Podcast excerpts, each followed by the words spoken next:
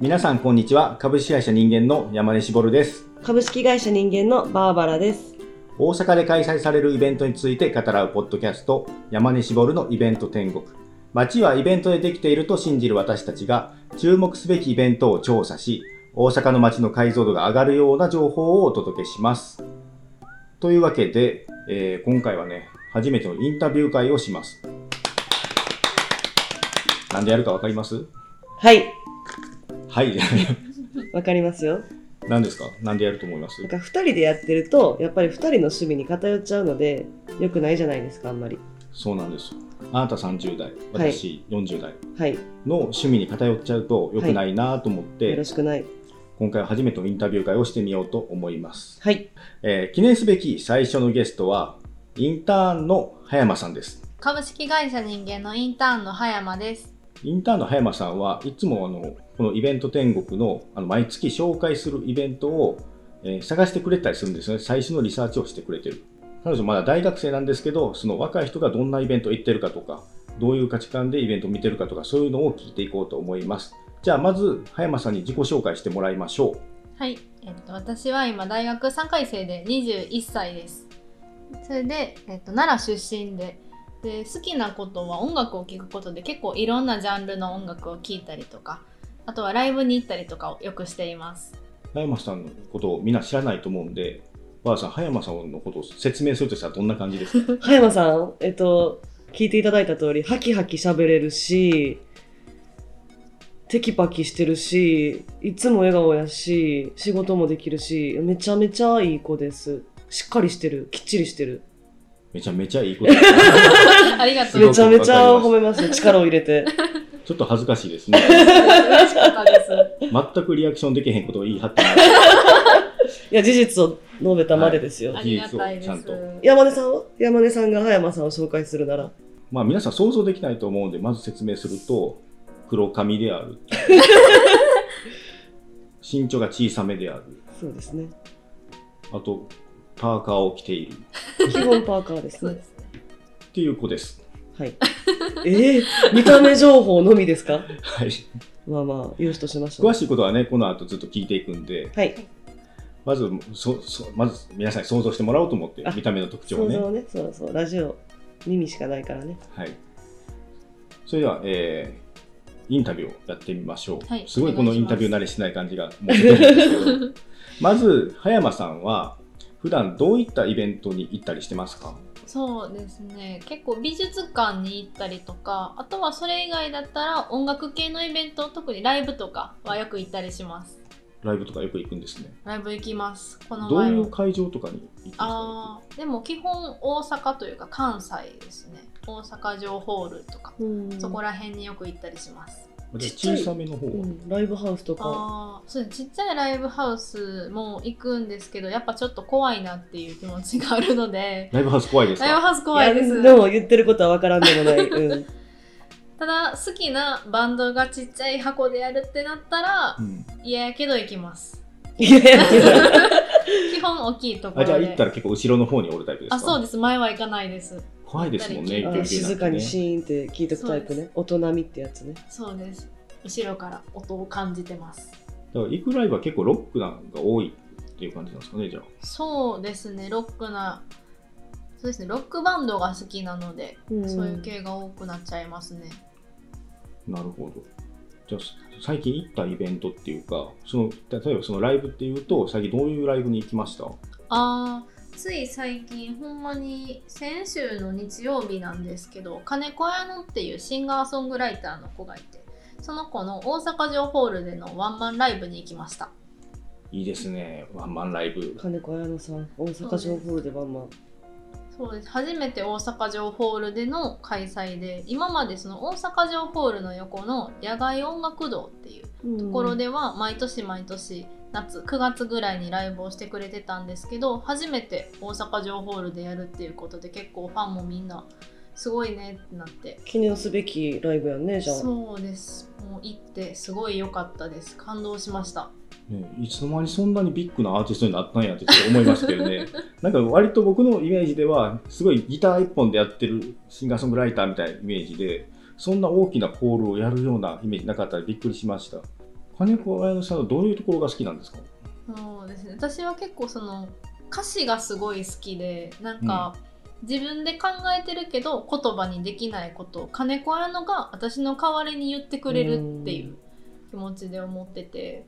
だからストレスが感じた時に聞くってよりかは普段こう聞いたりとかって癒しを求めて聞く感じですね金子綾乃は。うんあ癒しになってるんです代ね弁者癒しですそうです、じゃあちょっとそのイベンその金子金子綾乃のマン、はい、ワンマンライブについてちょっと聞きたいんですけど、はいなんかどんな雰囲気というか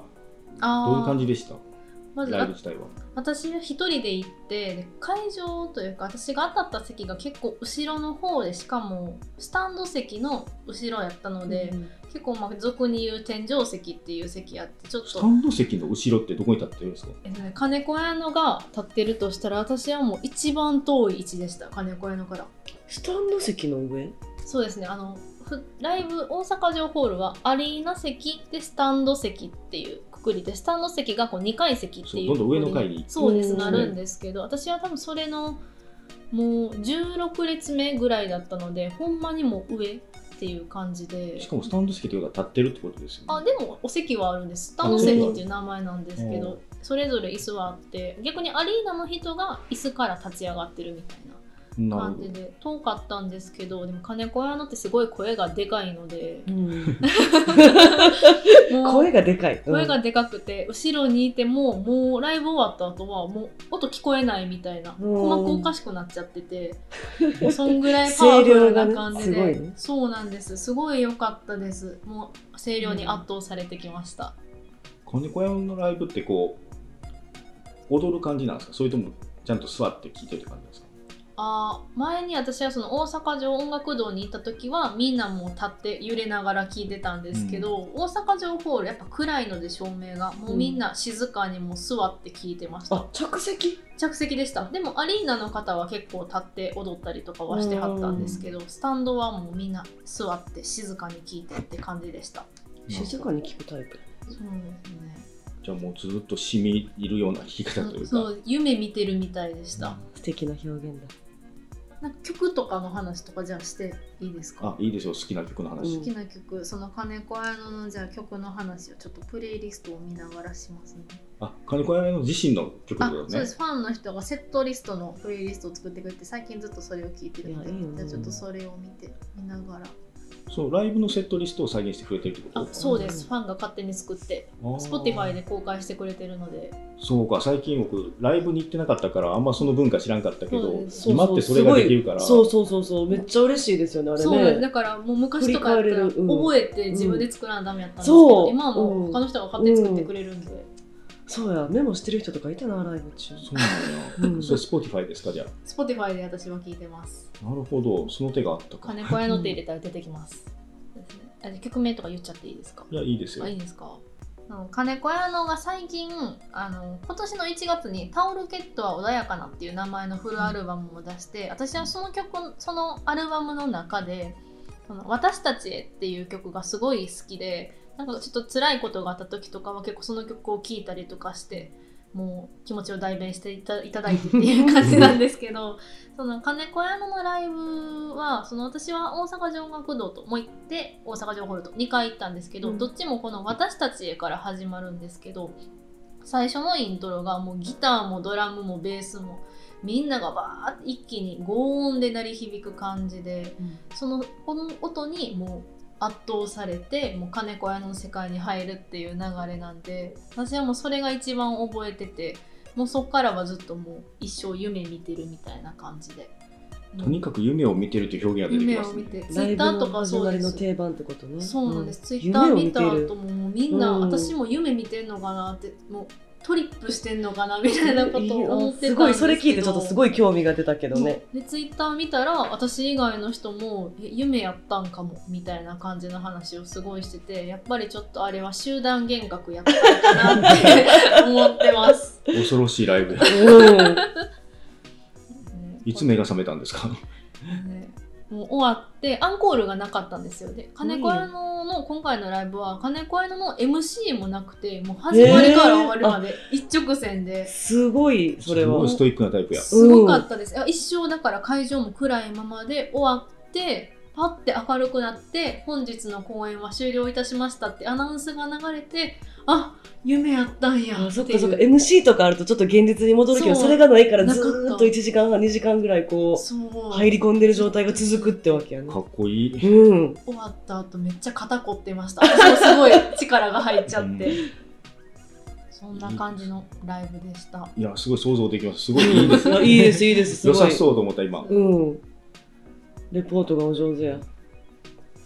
で、それが、まあ、ライブのイベン思い出で、思い出ですあと、えー他に最近行ったイベントとかってありますはいえっと国立国際美術館で最近コレクション展をやってるんですけどそこで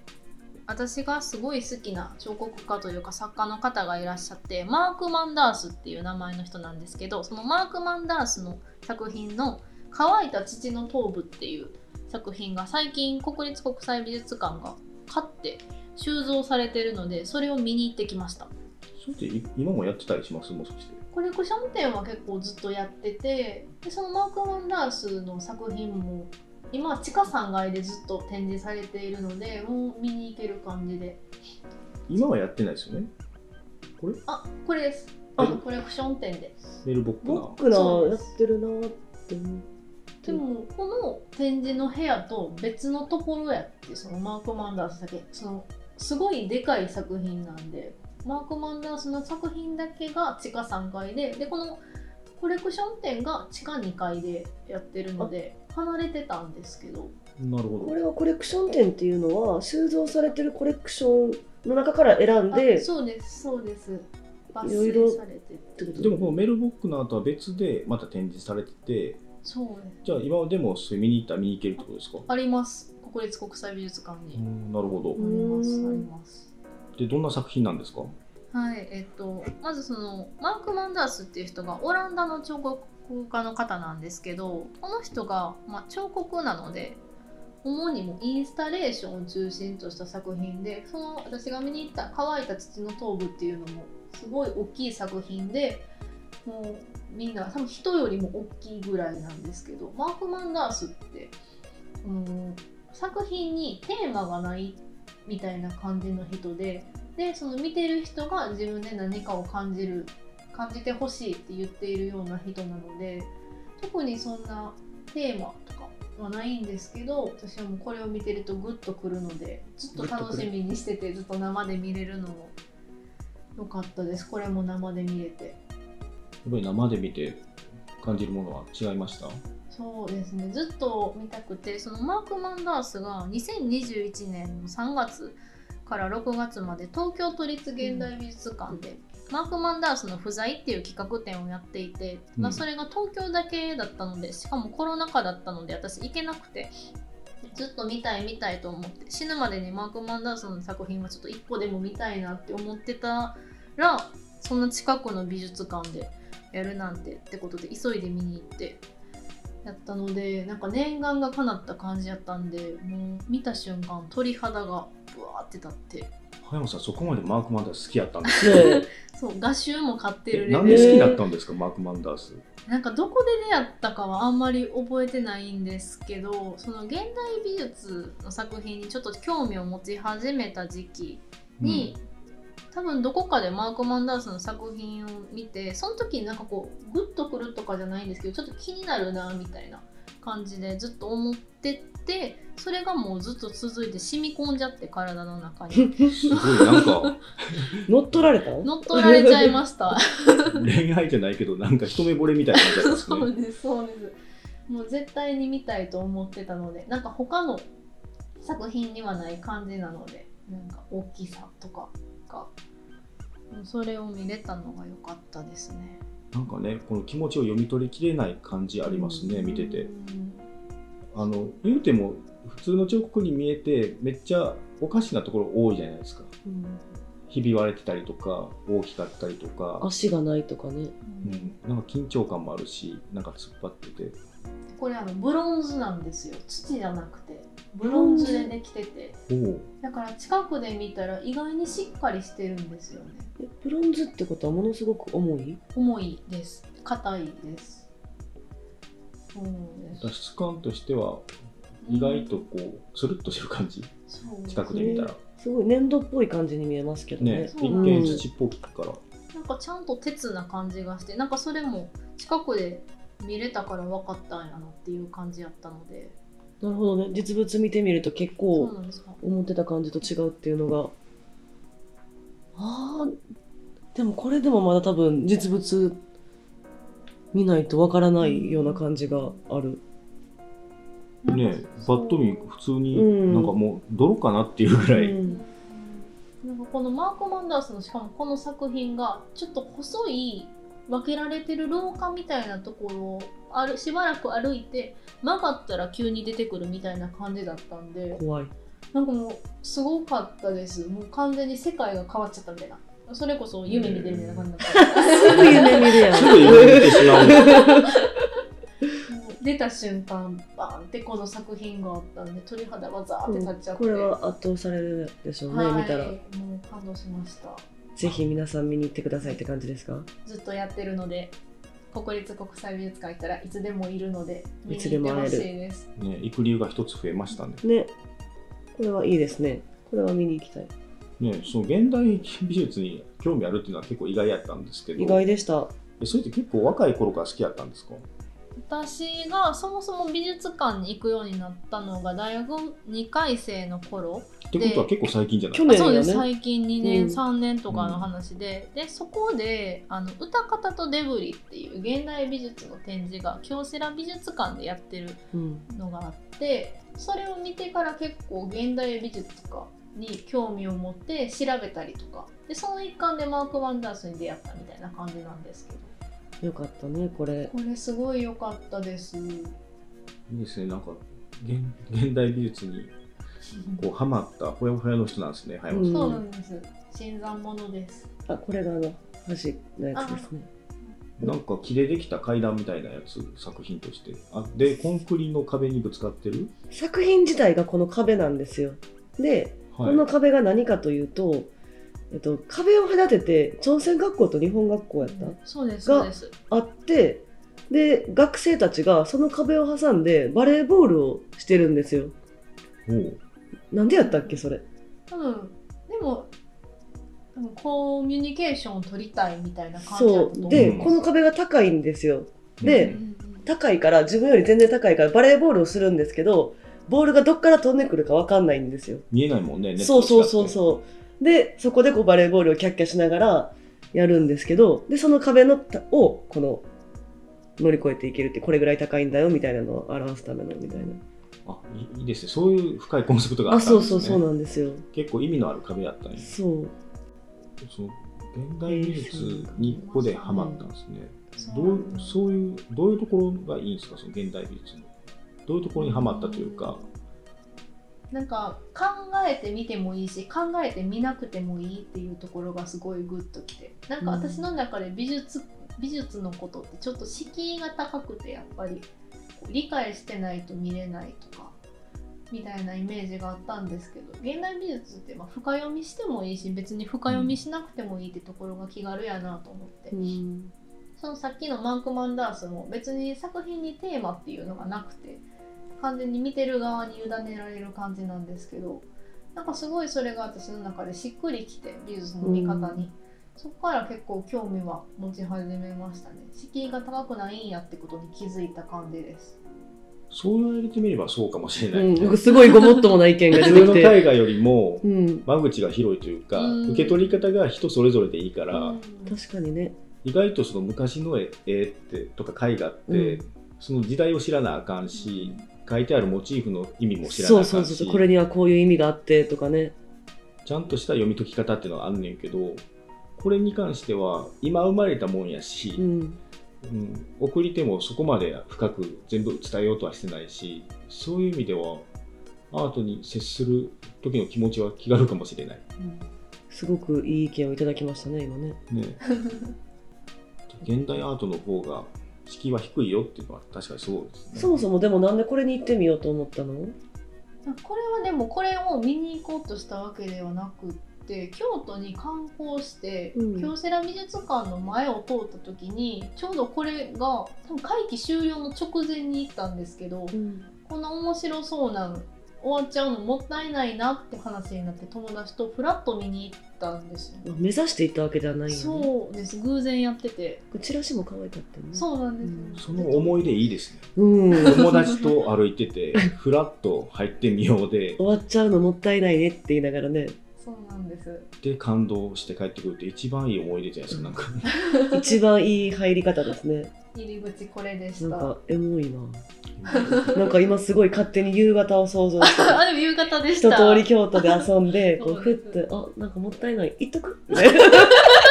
ですそれですほんまにそれでしたいいなぁいいお話でした ねいい話です。うんちょっとときめきましとたき。めきましたね よかったですいやこういうことですよやっぱりゲストって大事ですね、我々が出ないエピソードですね、これうはんなかなか出せないじゃあその流れで、じゃあはいこれから、い、いわゆる、まあまあ、いろいろリサーチしてると思うんですけども、まあ、3月、4月あたりで、そのこれこのイベント行きたいなとか、そう思ってるイベントとかってありますかね。こんな現代美術の話をしといてなんですけど私あの関西お芋万博にめっちゃ行きたくて急に可愛くなる、ね、めちゃくちゃポップなとこ来ちょっましと女 た、子大生感が出ましたね今 すごい行きたいですこれ美味しそうこの万博少し開催概要を説明しておきましょうかあはい、そうですね、いつですか関西お芋万博20233月18日土曜日から3月21日火曜日まで開催されています場所がカンテレ扇町スクエア関西テレビ放関西テレビ放送の1階ですねはいあじゃあ、基本的にはカンテレのあの建物の中でやってるんですかね。そうみたいですね関西テレビ放送1階なのであのでっかいホールみたいになってるところでやってるんでしょうね。お芋にはまる4日間これ、どんなイベントですかこれはですね、なんと今年で4回目の開催を迎える関西お芋万博。様々な品種の焼き芋の食べ比べや、進化するさつまいもグルメスイーツを一挙に集め、全国各地からよりすぐりの人気店が集結します。様々なお芋。何店舗やろうわからん今ホームページ見ながら指で数えてるけど 18かな18店舗はい。芋ばっかり集まるわけですよあねとあれですね、注意事項は、なんか完全入れ替え制うでん部に分かれているんですね。あー第1部から10時半開始の第1部から16時半開始の第5部まで各回75分だから75分間で 急いでいろんなスイーツを 食べないといけないとまあ75分もあったら十分な気はするけどただ相当人気なんですよねきっとこんだけ細かくでしょうねう、うんまあ、でも全部が全部今食べないといけないものじゃないのかもしれないカンカンに入ってるやつとかがあったからお持ち帰りができるものとかもそうですねすごい奈緒さん考え初るめて行くん熱でをすか感じるはいこれ初めてで去年私のすごいお芋が好きな友達がこれに行っててずっと気になってはいたんですけどあのイベント探してる時にこれあるって知って今年もやるんやと思って今年もやるんだったら私も行きたいなと思っています第4回ですもんね結構開催されてますね、長いですねね葉山さんの推し芋はどれですか そうです か。おしいもこれ絶対食べようみたいなやつこのエルロコロドイモっていうエルロコっていうお店のロドイモロドイモってロド芋エルロコロドイモっていう店舗名なんですかね横浜名物松田ロードスターで焼き芋を販売するエルロコロドイモが関西お芋万博に初参加研究に研究を重ねてこだわり抜いた蜜蜜爆蜜爆焼き芋は蜜をたっぷり含んだ紅はるかをメインに使用スプーンで食べられるほど柔らかい口当たりが特徴ですこれい言い方悪いですけどバカですバカっ ぽいですね考えるな蜜を感じろ蜜爆焼き芋蜜爆っていいですねうんロド芋も多う分ん芋の種類じゃなくてロードスターのロードでしょですね横浜名物って言い切っちゃってますしねですね加山さんこういう割とちゃんと芋っぽいやつを目当てに行く感じですかね。そうですねなんかお芋のスイーツとかよりは結構本気の美味しい焼き芋を食べたいあ感じがしーますそっちタイプですねそっちですねせっかく行くんだったらって感じです芋を感じたいわけですねもう考えず に蜜を感じます。バーバラさんはどれが食べたいですか私何が食べたいかな私はどっちかというと芋よりはあのペースト状になったなんかねバタークレープラボっていうのと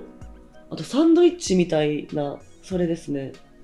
うんこれ絶対芋をめっちゃこしてこしてペースト状にしたやつがもうクリームみたいになって挟まってるんでしょうね焼き芋専門店芋屋さんの元祖焼き芋サンドうんこれ確かにビジュアルいいですねしかもこれ多分パンじゃなくて普通のパンじゃなさそうですよねちょっとさあのどうなんでしょうパンケーキねっぽいといいうかわゆるフルーツサンドに使うような薄いパンに見えますスポンジに見えるませんちょっと薄いスポンジケーキうのんスポンジケーキのこれスポンジやったらでも丸ごとバナナと同じ構成になってあるそうそうそうそうそういう感じかなと思いましたけど違うでもいや確かにこのスポンジ部分のきめの細かさは食パンではない感じは出てるなこれねもう飲めると思いますよ歯いらんと思います芋飲めますかね噛まずにいけると思いますこれは。美い味やしそう意外とポップなとこ来てびっくりしました、 金子屋のからそうです。現代美術から最後せっかくなはんでお芋でお芋です。もう一ついくとしたらもう一つですか。えー用意してなかったでしょうけどもう一つ。あ、でもこの前結構皆さんと言ってたのはうんこのあのゴマ。ゴあマエークシビション光の地図。これすごい説それ明もねはね行きたいよね気になりますめっちゃ。ゴマさゴマさんんこれまあ言ってないですよねこの間は言ってないです結局でこれ私もそれその後にまたサイト見てすごいなと思ったのがこれ「光の地図」っていうタイトルじゃないですかでこれなぜ光を描いてるのかって言ったらあのその記憶喪失になってこう目が覚める瞬間のその光を追ってっていうので光を描いてるっていうテーマなんですけどサイト展示見たらね実際に光ってるんですよあのえ見に行ったんですかあ見てないんですけどサイトで見たら多分実際にね後ろから光らしたりしてるんですよ見せ方結構凝ってるんですね多分あ本当かなそんな感じがしたんですけど多分ね光ってますよそれ見てはなんかいいなって余計思って行きたいなと思ったんですよでもこのホームページで見てる限りでも光ってるように見えるぐらいなんか神々しい作品ですけど、ね光らせてるんですよだから会場の写真とか今ここに載ってないからわかんないですけあどれあインスタで見たんです私多分ゴマさんのなるほどで私もう一つ気になってたのがこれ同じ期間でクリープハイプもやってるんですよねあ、そうです、そうです。そんな広いののと思ってあれ同じ場所でやるんですかあれ。場所はどうなってるかわかんないんですけどあれなんですよ会期がかぶってるのであれじゃないですか同じパルコでも場所が違うんじゃないですかこれインスタですうわすごい。光ってるように見えるけど、光ってないのか光ってないんじゃないいかやでもあ動いてる。どこだったっけこれとか光ってるなんですよいや、光ってる、光ってる以前に目の前になんか逆立ちしてる 人がいる。ゴマさんですか、それ。これはちょっとわからないんですけど光ってないのかな光ってないとしたらやっぱりすごくないですかこれすごい。クリープハイプの声をシャワーのように浴びる点は、あ同じ回帰で14回やけど、違うスペースですね。こっちはスペースそんなに広いんですね14っていうところでやってます。え光ってないかもしれない反射みたいな感じなんですかね。えー、これはねだからこの会期中はゴマとクリップハイブどっちも見れますかそうらですねでしかもパルコでやっぱ行きやすいからこれは私多分両方行くかもしれないですね行ってくださいよ光ってるかどうか見に行ってくださいいや、ようん。光ってませんでしたってす ごい、すごい言うと思いますよ。光ってなかった時は。でも光ってるように見えたでし ょって。そんな感じですかねインタビュー会はい。どう思いますバーバラさんいいと思います。いいですかインタビュー会ってこんなもんでいいんですか勉強になりました。えなんどういうことですか もうちょっとこうちゃんと、どんな感じにするかとかあんまりちゃんと考えれてなかったから、あこういう感じにしていったらいいやなみたいなことを。あとやっぱ、うん。切れると思ったらすごい楽に話せますね。一人反省から始めてるじゃないですかいや僕もいい面白かったなと思って、ねあの葉山さんとね、まあ、ちょいちょいこの仕事中も喋ったりはするけど、はいこの話はしないじゃないですうか、ーん。で行ってるイベントってやっぱ趣味大きく反映するなと思ってそうですね。うん。えー趣味とその人の多分人生に関わってる部分もあそるうでなすっね。ていううのはん。その現代アートの話でも思いましたいやそういう話を多分一人一人あるんだろうなと思うともなぜっといろんな人に聞いてみたいなってのは思う、現代アートに入った話がまた良かったですもんねねあれ僕の中で今日のハイライトキュンあとよかっうた、ん葉山さん今日インタビューされてどうでしたいやでも私もこうやって聞かれないとなんでこんなイベント行ったんとか考えないし、こう自分で思い返さないのでなんか言葉にできてすごい良かったです。そんなね聞かれてもないのに言う話でもないしねそうですね。 でも実はこうなんか自分の中に大事な思い出みたいなものがあったりするのがいいよねうんまあそんなわけでですねはい締めますかはいはいこの番組はこんな調子で毎月大阪のイベントをピックアップしたり実際に行ったイベントの感想を語り合ったり今日みたいにゲストをお迎えしたりして配信していきますはい、そして皆さんからのイベント情報もお待ちしております。ヘンとネンの山根絞るのイベント天国の記事からメールフォームにアクセスできますので、そちらからイベント情報を送ってください。じゃあ行きますよいつものやつはい、それでは皆さん今すぐイベントに出かけましょう。解 解散散さん